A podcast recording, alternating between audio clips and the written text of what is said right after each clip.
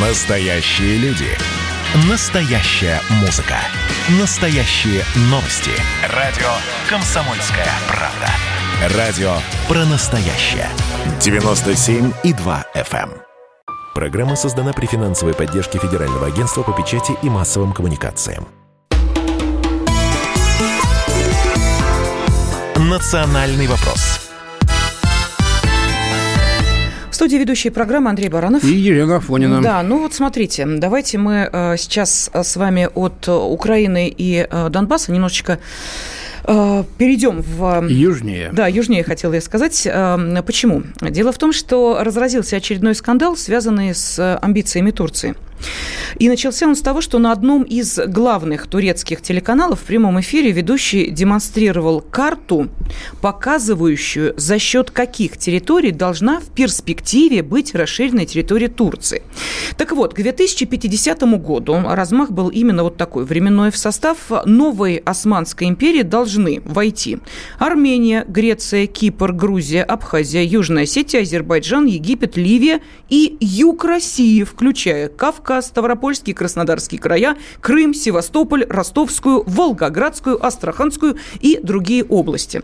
Но э, понятно, что это не могло пройти э, мимо внимания всех э, СМИ. Э, Соответственно, СМИ украинские тут же начали говорить, а что вы, э, собственно, ничего такого в этом нет. Вообще эта карта была составлена несколько лет назад американской э, частной разведывательно-аналитической организации «Стратфорд» по мотивам книжки шефа этой организации, э, мол, следующие сто лет прогноз событий. Ничего такого в этом нет. Стратфорд называют теневым ЦРУ, кстати говоря.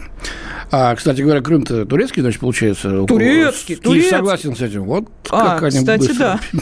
Вот тут я как-то не уловила. Переобулись в очередной раз. Так вот, а, действительно ли это некие, ну, скажем так, застарелые амбиции, на которые не следует обращать внимание, или это реальные планы? Вот а, давайте сразу этот вопрос вынесем на ваше обсуждение. Мы сейчас обращаемся к нашим радиослушателям. Телефон прямого эфира 8 800 200 ровно 9702. И а, эту тему обсудим с ведущим научным сотрудником Центра арабских и исламских исследований Института Востоковедения Российской Академии Наук, доктором исторических наук Борисом Долговым. Борис Васильевич, здравствуйте. Здравствуйте. Да, здравствуйте. Как там относиться вот э, к такому неожиданному, так сказать, кульбиту, да, турецкого телеканала? Это за ним что-то стоит в Анкаре? Или это, так сказать, вот ведущий решил таким образом свои собственные взгляды э, опубликовать? Ну, Здесь, прежде всего, я бы э, сказал о том, что собой представляет э, нынешнее турецкое руководство. Это выходцы из умеренных, среды умеренных исламистов, конкретно из партии «Братья-мусульмане». Э, Эрдоган сам в молодости был представителем и руководителем двух исламистских партий, отбывал наказание в период военных режимов Турции за свои исламистские воззрения. Сейчас он э, лидер э, Турции, притом лидер амбициозный и решительный. И то, что Турция сейчас, э, так скажем, позиционирует себя как наследницу Османской империи, это совершенно очевидно. И неоосманизм – это политика э, турецкого руководства, и амбиции э, турецкого руководства сейчас они видны невооруженным глазом. Это и в Сирии, это и в Ливии, э, это и в Нагорном Карабахе, это и в э, Северном Средиземноморье, э, это и в Африке. э, И э, я не говорю уже о том, что э, эти амбиции, они, собственно, являются вот э, таким э, как бы продолжением того, что Эрдоган, э, он считает себя, позиционирует себя как э, лидера исламского мира. Я напомню, что ряд э, э, государственных деятелей, политиков э, мусульманского мира, ну, такой известный э, лидер партии Нарда в Тунисе, сейчас он спикер парламента в Тунисе, э, на переговорах с Эрдоганом заявлял, что Эрдоган и Турция сейчас после э, поражения арабской весны э, э, турецкий лидер, и Турция это лидеры, и э, турецкий лидер, э, турецкий президент это лидер мусульманского мира. Так, так, минуточку, минуточку. А при чем же здесь тогда Греция, Армения, Грузия, Осетия, Северная и Южная. Я уж не говорю про, про, всего, про наши, да, так сказать, исконные русские Саратовскую и вотчины, да. Самарскую области. Да. Ну, здесь надо говорить, что э, мусульманский мир – это же понятие такое достаточно, так скажем, сложное и размытое. Э, Допустим, э, есть еще и амбиции, кроме вот этого лидерства в мусульманском мире, в э, создании великого Турана, то есть объединение всех народов тюркоязычных, вплоть до Якутии. Якуты тоже ж тюркоязычный народ. Это и э, Да не, включает- они там замерзнут, ну не надо. ну, не надо, хорошо, но это факт. Увы, это факт. Хорошо, как Э, нам относиться к этому? Как к анекдоту э, или как к реальной опасности? Нам относиться нужно к этому очень серьезно. Я напомню, что э, Турция не признала вхождение Крыма в состав Российской Федерации. В- На Украине присутствуют э, такие организации, как и «Серые волки» турецкие, которые э, запрещены, кстати, были недавно во Франции, поскольку создавали лагеря, которые, боевики из которых нападали на э, курдских и армянских жителей, проживающих во Франции. Это то, что Турция продвигает свои интересы в Нагорном Карабахе, в, в Грузии, и то, что Турция э, имеет вот эти амбиции, и э, турецкий лидер решительной и амбициозной политик, это совершенно очевидно. К этому нужно относиться серьезно, но э, здесь я прежде всего еще раз хочу сказать, что это не означает прерывание каких-то отношений с Турцией или, так скажем, какие-то э, меры э, или м, изменения политики в отношении Турции. Здесь я напомню чисто э, такой практический момент, что Тур- Турция контролирует проливы Босфора и Дарданелла. Через эти проливы э, идет э, снабжение э, наших объектов в Сирии. В случае закрытия этих проливов, увы... Ну, вот она не это- может взять и просто так закрыть. Там на этот счет действует механизм. Борис Васильевич, вот у Конечно. меня вопрос. Скажите, пожалуйста, ну одно дело амбиции. Вот я просто представляю себе вот такую картинку, как, допустим, на каком-нибудь российском телеканале вдруг показывают карту Российской империи образца 2050 года, в которую входят, ну, когда-то наши и Польша, и Финляндия. Минуточку, минуточку. Эрзрум. Совершенно верно. Да, Константин. озеро. Кстати, вот- не был нашим. Тем Ну, не менее, будет, будет, да. да. Вот, вот представляете, Борис Васильевич, вот мы показываем эту карту и говорим, вот у нас есть амбиции. Дальше Европа, Америка, Турция и э, все-все-все-все-все э, тут же начинают орать по поводу того, посмотрите на Россию, страна-агрессор, страна-захватчик, она говорит о своих планах, это значит, всем под ружье готовимся, нас идут завоевывать. Турция верно. говорит то же самое, но посмотрите, где реакция? Ее вообще нет. Но мы забываем, что Турция это член НАТО, притом очень э, важный член Но НАТО. они, Для сейчас всех переругались с ними. НАТО. И для Соединенных Штатов, прежде всего, важнейший член НАТО. Это вторая армия по боеспособности в странах НАТО. Здесь я бы еще э, отметил такой момент, что я бывал неоднократно в наших э, мусульманских республиках, и в Татарстане, Башкортостане. И вот в Татарстане вот это вот, э, так скажем, ситуация, когда э, многие, я слышал эти высказывания, говорят о Турции как о действительно лидере туранского э, мира, э, о э, лидере тюркоязычных народов, о том, что турецкая действительность показывает вот это движение, развитие Турции, что действительно соответствует действительности, поскольку в Турции действительно жизнь, так скажем, простого народа и экономика, она улучшалась. Борис Васильевич, турецкая Года действительность показывает, что во время попытки госпереворота господин Эрдоган был спасен звонком из Москвы. За 15, Да, минут, да, того, да. за 15 минут того, как его самолет должен был быть Это разбомблен. Раз. Второе, Да. простите, давайте вспомним, что когда отношения между нашими странами, э, ну, перешли в такую, мягко говоря, не самую лучшую фазу, когда российские туристы перестали приезжать в Турцию, мы слышали совершенно другие реплики. Русские, мы вас любим, возвращайтесь, без вас беда, отели закрываются. То есть где же здесь Великая Турция, вот хочется понять. Ну, беда это, собственно, э, беда это не, то, не тот э, термин. Я напомню, что у Турции есть амбиции, это совершенно очевидно, которые распространяются в том числе и на территории России. Это тоже, к сожалению, ну, а как они, как они собираются... Вот он нам пишет, вы перепутали, это сфера влияния, а не превращения. Дима нам пишет. Ну, а что значит сфера влияния? Как они влиять собираются тут? В Крыму... Это не... Через как влиять? Я Через сам, татар бунт поднимать опять, да? Я сам, я сам встречался и имел беседы с, э, в, э, в Татарстане э, с людьми, которые закончили колледжи турецкие, mm-hmm. которые были созданы в Татарстане, где велось обучение на турецком и на английском языке. Так. Сейчас их меньше, но они существуют. Далее, то, что Турция сейчас это страна, которая на подъеме, это совершенно очевидно. Я напомню, что между Турцией и Украиной заключено соглашение о военной Ну, с Украиной это да. Беспилотники, как же, как же. Беспилотники. Да. Нет, подожди, ну что, ну, да, что значит в Казахстане? А что, эти вот их амбиции вступят с Москвой, что ли, противоречия? И Татарстан скажет, мы уйдем из России и пойдем в Турцию, что ли? Вы как себе представляете все это? Или на Украину пойдут? Что, что значит? значит? Уйдем из России. Кто уйдет из России? Татарстан, скажем. Вот амбиции Турции будут значит, а, с амбициями, так сказать, э, России. Но, но и я, что хорошего я, из этого будет? Я историк. Я историк, поэтому я прежде всего экстраполирую ситуацию на то, что было. Как только государство э, ослабляется или приходит в упадок, э, то явля... появляются амбиции у соседних государств. Но ну, мы пока еще не упадки. Вот, времена, вот нам пишут, времена... уши Мандохова осла, а не Ставрополя. Пишет нам терская казачка. Вот так, коротко и ясно. Борис Васильевич, просим прощения. Дело в том, что мы сейчас уходим на небольшой перерыв. Продолжим обязательно э, общение с вами, потому что интересно действительно, как вы оцениваете вот эту реальность и не повторяет ли она она Через то, что уже было продолжим. в истории наших стран. Национальный вопрос.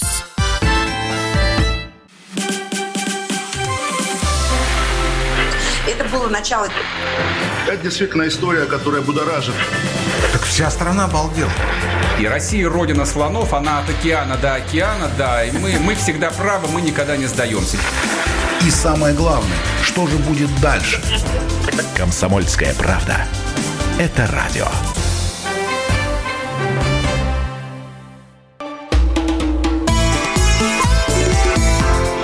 Национальный вопрос студии ведущие программы Андрей Баранов. И Елена Фонина. С нами на связи ведущий научный сотрудник Центра арабских и исламских исследований Института Востоковедения Российской Академии Наук, доктор исторических наук Борис Долгов. И мы обсуждаем амбиции Турции. А, так вот, это застарелые амбиции или реальные планы? Вот такой вопрос мы задаем нашим радиослушателям. Телефон прямого эфира 8 800 200 ровно 9702. WhatsApp, Viber и Telegram 8 967 200 ровно 9702. Ну, вот активно уже наши слушатели откликаются. Спасибо вам за это. Разные отклики отклики. Я вот э, прочитал, э, еще раз дочту, от терской казачки, уши им от дохлого осла, а не Ставрополя. Другие вот из э, Белгородской области не ехидничают. А вы больше строите туркам газопроводов, атомных станций, еще не то будет. Э, наш читатель из Финляндии вот здесь достаточно ярко выражается несколько раз. Помню, какие были у нас вкусные астраханские помидоры, гораздо вкуснее турецких. И напомните ему, пишет э, наш слушатель из Финляндии, что Громыко сказал туркам, когда они пригрозили закрыть проливы. Кому ему, нашему эксперту уважаемому, ну, я думаю, да, знают. А Громык тогда сказал, ну, тогда мы, значит, э, проделаем другой пролив, правда. У нас для этого есть возможность, все наши боеголовки с этим справятся. Примерно так. Вот. Э, турки видят прекрасно, пишут нам из Свердловской области, что Германия уже под мусульманами. Видят также, что русские умирают.